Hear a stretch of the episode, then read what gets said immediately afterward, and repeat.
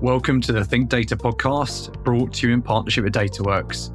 If you want to stay up to date with the latest breakthroughs and trends in the world of data and artificial intelligence, and if you're curious about some of the strategies that companies and founders use to launch data and AI products, then you're in the right place. Our aim is to bring together a diverse lineup of fantastic guests from the founders through to accomplished leaders and product owners at some of the most fascinating data and AI companies worldwide. They will each offer you their own unique insight into what it takes to launch and scale a great data business. Thanks for tuning in, and I hope you enjoyed the episode.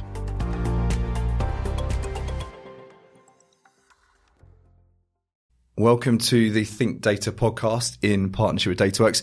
And today I am really excited to be in person, in the flesh, in New York with Cal Al-Dhubaib, who is here in New York currently uh, speaking at the AI Summit which uh, more on that shortly. But uh, uh, Cal is very active on the the AI and data scene. He is the founder of Pandata. They are an award winning consulting and advisory business uh, within data and AI. Um, very active on LinkedIn, very active on social media. And, you know, if you look closely, he's been, you know, he was in Portugal a couple of weeks back, West Coast, East Coast, Central America. He's everywhere. Um, it's really good to have you here. And, uh, obviously kind of the headline bit there, obviously you're, I suppose what pays the bills is the consulting advisory business. But what would be really interesting is to kind of bring everyone to speed that's listening uh, and also watching. Uh, what is your background? Because yeah. it wasn't necessarily a classic kind of data background, was it? So uh, funny that you should ask, and I, I, I, don't share this story that often. Okay. Um, but actually, my uh, the the bulk of my studies was in uh, a field called computational neuroscience. Okay. And uh, I started off at Case Western Reserve University, and uh, I uh, had a very non traditional path. Um, I initially started off with uh, public relations and uh, political science. Okay. Uh, I was very interested in how the world worked, especially having grown up in Saudi Arabia. Yep. And uh, very quickly I realized, okay, you know what? If I if I want to get into a career uh, that's going to pay the bills, maybe software development is it. And I started off with computer science, hated it. Uh, found my way um, into the world of neuroscience, loved how the brain thinks. Um, and of course, many major changes later. Mm. Uh, in 2016, I hear that my university is launching a data science program. Um, and that's what I had been doing. I'd been working in the field of research, applying math to study population data in the context of healthcare settings. And I call my dad and I say, I'm going to change my major one more time. Seven, one for every year as an undergrad. Okay. Fair enough. so that's how I found myself in the world of data science. And okay. I got to become actually the first data science graduate from my university. Interesting. And obviously, as you said, Saudi Arabia, obviously, then you obviously focused heavily on that kind of neuroscience piece, data piece. When did Pandata get conceived and what was the kind of, because it's seven years old now.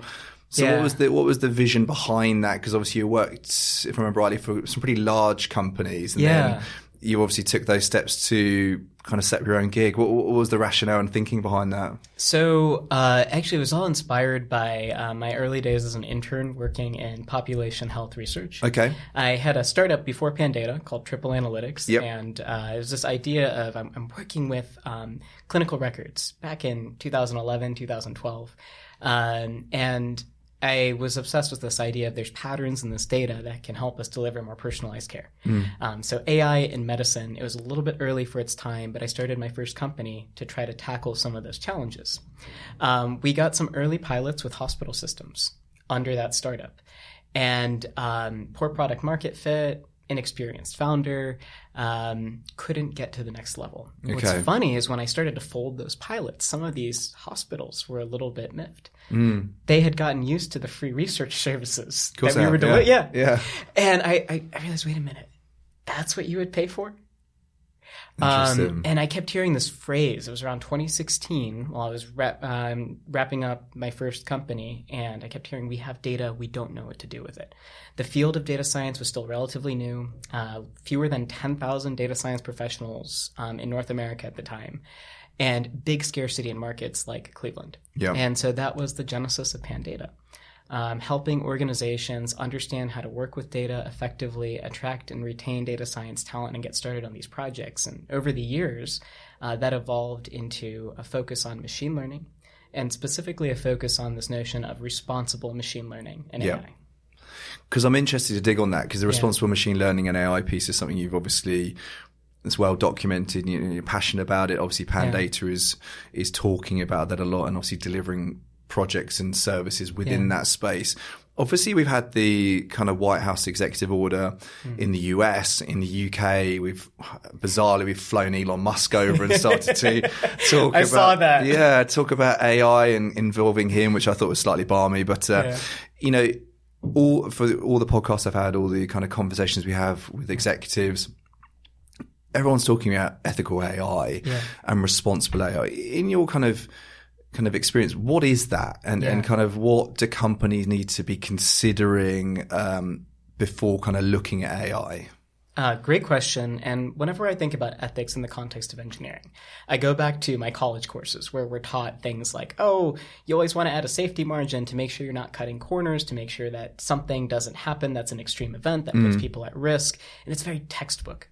The challenge with machine learning and AI, um, which is the discipline of, of training models or software mm. to recognize and react to patterns, is it's all very dependent on these patterns that we feed them Yeah, and the data that we're selecting. And the way that AI systems break is different than other systems. Whenever we're talking about probability, we're not saying it's either going to work or not work. There's a chance it's going to be wrong. yeah, And so it's this discipline of designing a system, knowing that it's going to have some faultiness to it. And the way in which these models break, they're different than intuition usually expects them to be. So, um, for example, instead of it just not functioning, maybe uh, in the case of a language model, um, you give it a series of characters Yep. that basically um, it's never seen before, and it results in the model behaving completely haywire. Um, so it's hard to imagine how AI systems break or fail, and so that's where a lot of these um, ethical issues come into play. it's interesting you touch on that because obviously with open sourcing, with you know the way models are being built, large language module models, there is this kind of un there's biases creeping in, and Yeah. actually people are concerned around the adoption of models because they don't really know necessarily the source of them or how they've been built. And if you look at the deployment of AI solutions, Yeah. do you think companies are more worried about you know how those models are effectively being created or is it really how those models are going to be used do you think there's kind of a where do you think the issue is here So it used to be. And part of the reason why AI is having such a moment, especially over the past few years, is Mm. Yeah. the problem was building the models in Yeah. the past. We didn't have enough data. We didn't have enough compute. We didn't have enough talent. And today, a lot of that, it's not easy, but it's solved for. yeah You throw enough resources at it, you can, in fact, build a robust machine learning system. The challenge today is how do we manage the risk? How do we select the right patterns? How do we even know if we're building the right thing? Um, and there's a classical example of Amazon several years ago. They attempted to build an AI system that would scan resumes to try to Okay. facilitate um, just the thousands of applications. How do you prioritize the top candidates to look at? Yep. Every time they tried to deploy the system, they noticed it had a, a tendency to select and prioritize male candidates over female engineering. candidates. interesting And at first, they they um, you know obvious um, problem was their previous hiring practices. yeah Um, and so they tried to rebalance the data set. And then they found that the model still had the same bias. It was keying in on things in resumes like men's chess club, women's soccer club. okay So then they tried to remove the gendered words. And you can do that programmatically with natural language processing techniques. The next thing the model keyed off on was passive and active forms of writing, which loosely correlate to gender.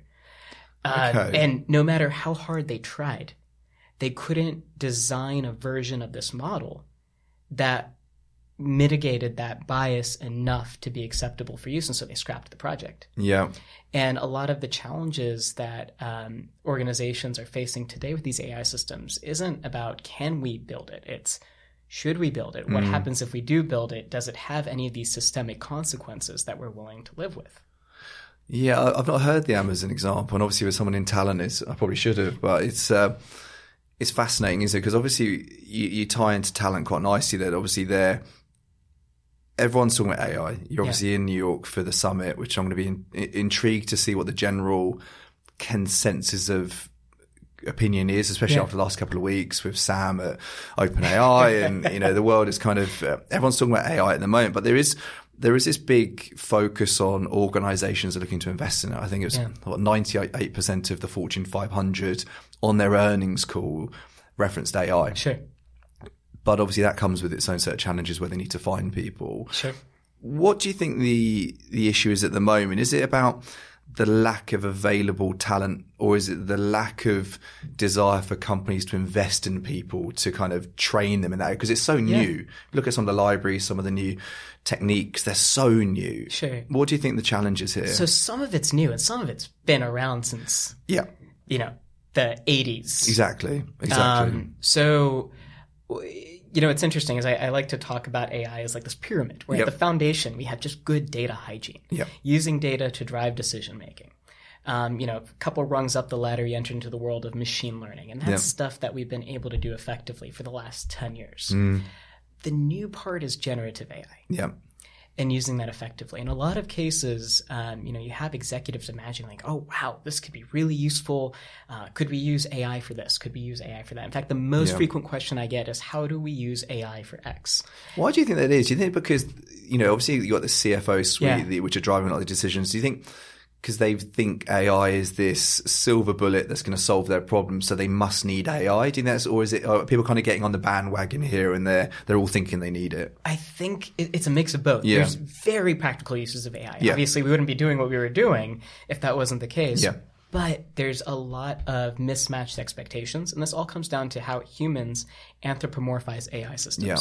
Intelligence, in fact, is still poorly defined, let mm. alone what artificial intelligence. Mm. Yeah.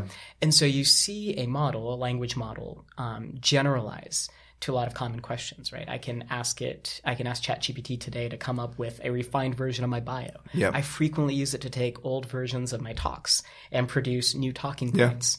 And I use it as a co-creative partner. And so that looks really, really impressive. And we don't yet have the intuition of understanding when it will generalize well Mm. versus when it won't generalize as well. And so today we see AI or these language models producing outputs that we associate with creativity, with strategy, Yeah. with planning. And we generalize that to a lot of tasks, even though we probably shouldn't. Mm. I think you touched on a really interesting point about Gen AI because obviously machine learning in its rawest form Yeah. has been around for a number of years. Um, and actually different reiterations of data science, machining and AI has kind of progressed over the last 15, 20 years. But Gen AI is very new. It's this kind of hot topic. It's about driving efficiencies. It's the content piece. It's, Yeah. you've obviously been to a lot of conferences. You've been to Europe. You've been to the UK and, and the US. What's your general, I suppose, thoughts on the state of the Gen AI space at the moment?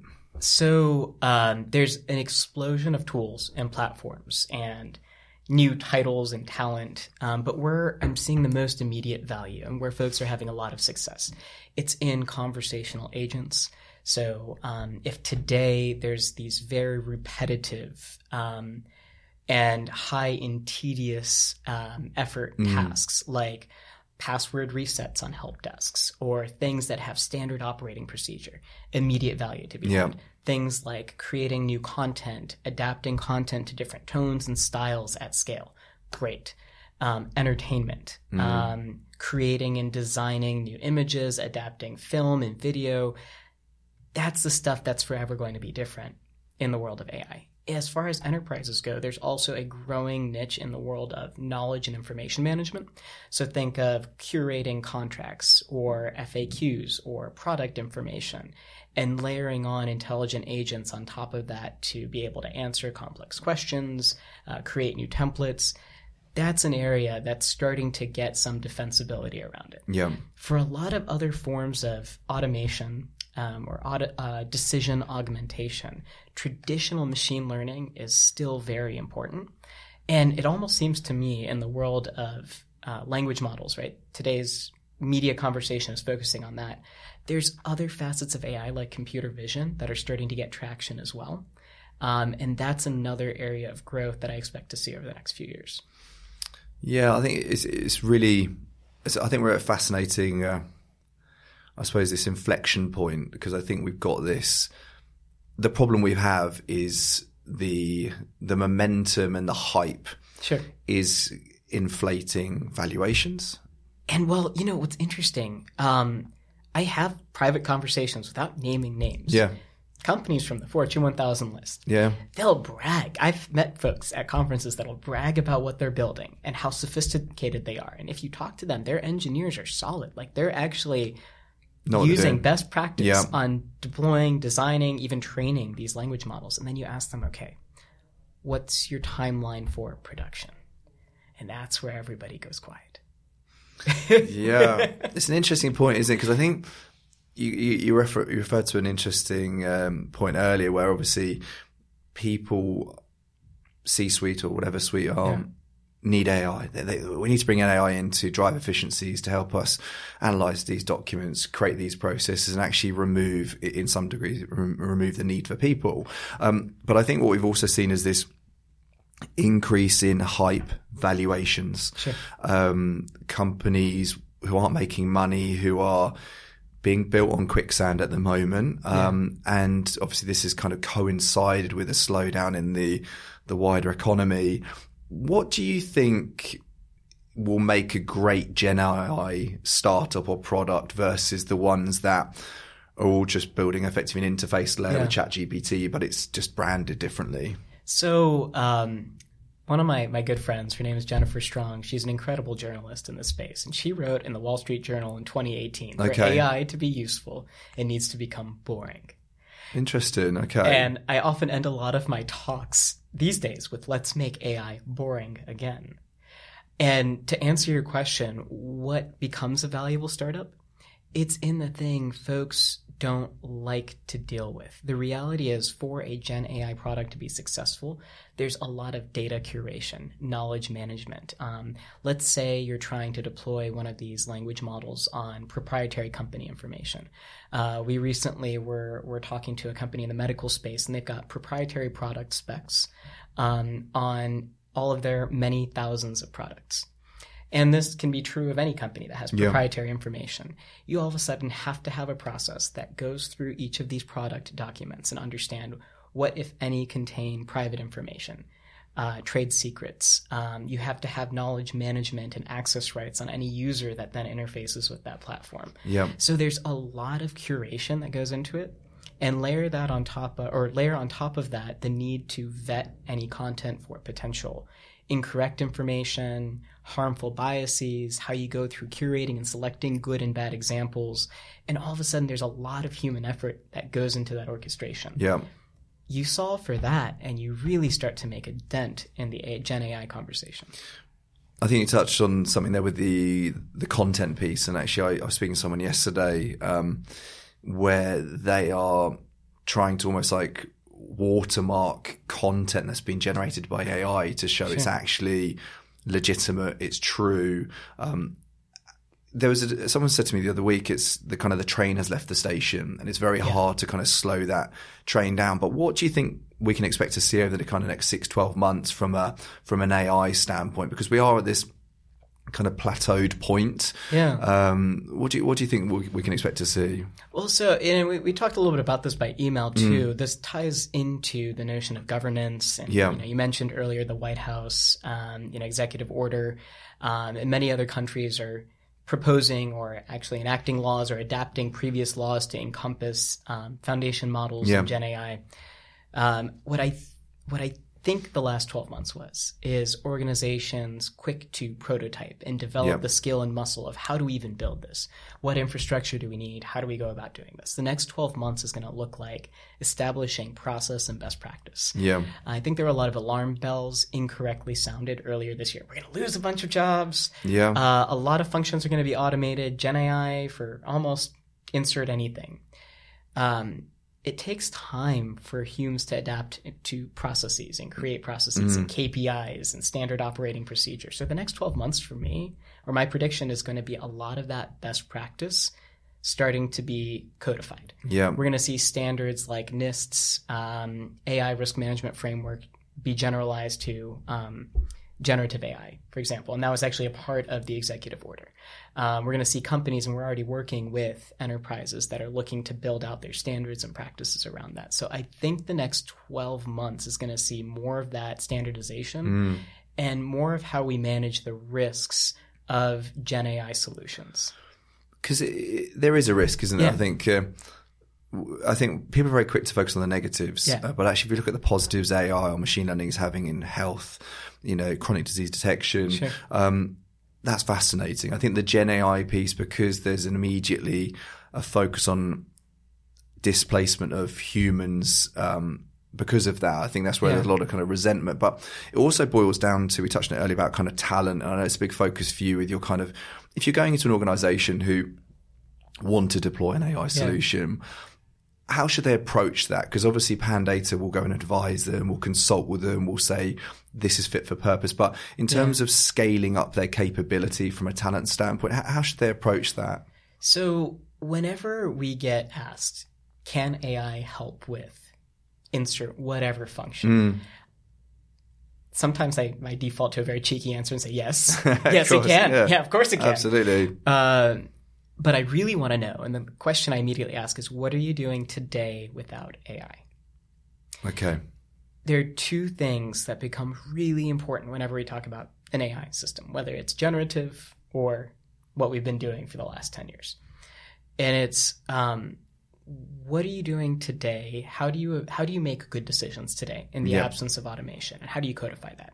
And there have to be humans that are skilled at mapping that out um, and understanding how we capture data around those processes. And the second thing is what data do you use to measure the success of that function? Yeah. And again, that comes back down to how do we select good examples that are used to train these models or evaluate the functioning of these models? And I, I'm convinced that the future of workforce around automation is going to look more and more like humans that make these judgment calls. Instead of actually performing the functions, we're helping to curate and set up guardrails and select good examples and craft processes that then automation can help with. So it should be the, the enabler, the Yeah. complementary addition as opposed to replacement. There was an interesting position that's been circulated recently, put out by um, a developer on the OpenAI team, and you know they they posit that for a long time we needed different types of modeling techniques to deal with the limitations of data. Yeah. But if you can throw the whole sink kitchen at your algorithms, it doesn't necessarily matter which model you choose. Um, it all converges to the same general results when you have enough scale of data and a sophisticated enough model to capture the pattern in that data. So, for a while, being clever with algorithms was the thing. Hmm. Now we're going back to being clever with data and how we select it and how we curate it. I think you touched on something which I wanted to dig on because I feel I feel people come in with this view of AI or machine learning, and they'll think they can deploy that solution and instantly have a result, but actually they need to get their own modern data environment Yep. Set up first. Because obviously, if it kind of bad data in is ultimately going to lead to bad data out. So when you're going into these organizations, I, th- I think you touched on something there with a, a, a few questions that you're asking as kind of your kind of tick box. But Yeah. how important is the company's current data setup to really get the most out of AI? There's a lot of hubris, actually. We, Yeah. we encounter organizations all the time. We're like, oh, yeah, we have the data. It's in there somewhere. yeah. and sure, you might have captured Yeah. something, but is it the right data? Did you ask the right question? Were you using the right definitions? Has it been consistent year over year? Um, we, we're working with a, a client on uh, disability detection, something that's very simple. Yeah. We use patient medical claims at scale and we try to figure out who is likely to qualify for additional subsidies from Medicare and Medicaid. And disability guidelines change from year to year. Um, and the process of being able to map that pattern over time, it shifts subtly.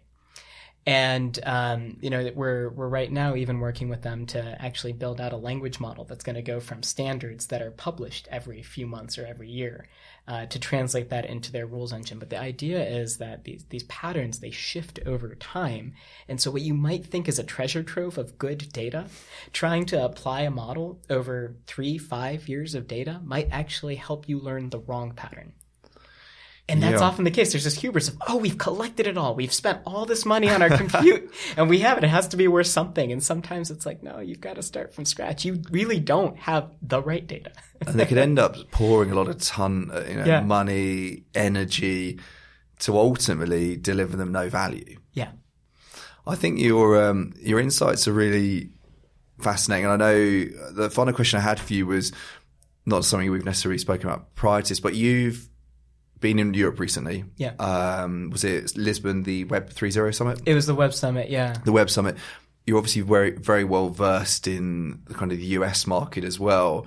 What's your opinion on Europe versus the US from where they are from their data and AI kind of maturity? Yeah. Because I know you the the summit in Lisbon as well, Doc, one of the biggest. I think you referenced on LinkedIn. It was bigger than you 75,000 attendees Wow. this year. Wow, overcome multiple arenas. It was like a festival. And Yeah. For what was the what's your when you obviously reflected on the way home? How far? The reason I'm asking this question Yeah. is we we have a European focus. We have a lot of kind of listeners of the podcast who are in Europe, UK, and also the US. And people are always asking me, you know, is the US ahead? Are kind of Europe are they ahead? What, what's your take on that? I- so this this struck me for the first time last year, and most of my experience had been in North America. Yeah. And last year, I actually started to attend and speak at various different um, European conferences, and the immediate focus on governance and uh, risk management in Europe kind of hit me in the face last year. Um, the two different markets are ahead in slightly different ways. If you look at, um, you know, Silicon Valley, for example, as the source of a lot of these, um, or center of a lot of these startups, um, there's a lot of innovation happening here that's very focused on pushing the boundaries of what can be done with machine learning and AI. And what I really appreciated about the focus in Europe is there's a lot of companies pushing the boundaries on how we stress test and preserve um, the um, or how do we manage the risks of these models and solutions. So it's almost like there's like good things on Yeah. both sides ahead in different ways. Um, even as early as last year in October, I attended the uh, the AI uh, World AI Summit in Amsterdam, and there were companies showcasing algorithmic testing and auditing uh, services well before anything like the EU AI Act was even close to having guidance or text around, and that's notably missing in US in the US market, but starting to catch up. It's not something I thought of. And actually, when you when you tie in, Europe's obviously been Yeah. it's relatively risk averse. You've got GDPR, you've got some heavy rules and regulations around kind of data use Sure. and data privacy, and uh, it's almost like the US. Is, obviously, I work a lot here. It's kind of the bit of seat of their pants, a bit risk averse. You know, uh, you know, risk. they- They'll take risks. Oh, sure. Whereas in Europe, it's always been built on measures. What you're saying now is actually Europe have almost got ahead of the US in kind of preempting the potential restrictions that may come in. Well, and there's companies there that are ready to deliver those services Yeah. versus there's fewer of those companies here in North America. Hmm. Um, and, and what I find really interesting about this is, um, you know, and there's there's arguments for and against regulation. Uh, but if we think about like seatbelts in cars, Yep. um, when that was initially proposed, a car company was saying, "There's no way." It's not worth the cost No. to add these little things, and now we can't imagine. now we can't even imagine a Yeah. car without seatbelts. No, exactly. Um, and there's a reason we have federal agencies that look at standards related to food production, um, airplane manufacturing, for example. A wing has to be subjected to so many different stress tests and varying different weather conditions and heat conditions. Um, and it's not because we don't trust the good companies designing these products and solutions, but we needed a standard and conformity against which everybody is measuring. Today, when it comes to responsibly designing AI solutions, it comes back to what is your definition of what being a responsible data scientist looks like? Self interpretation. Yeah. It's, it's very open to interpretation. Yeah. Everyone here thinks they're the good guy. yeah.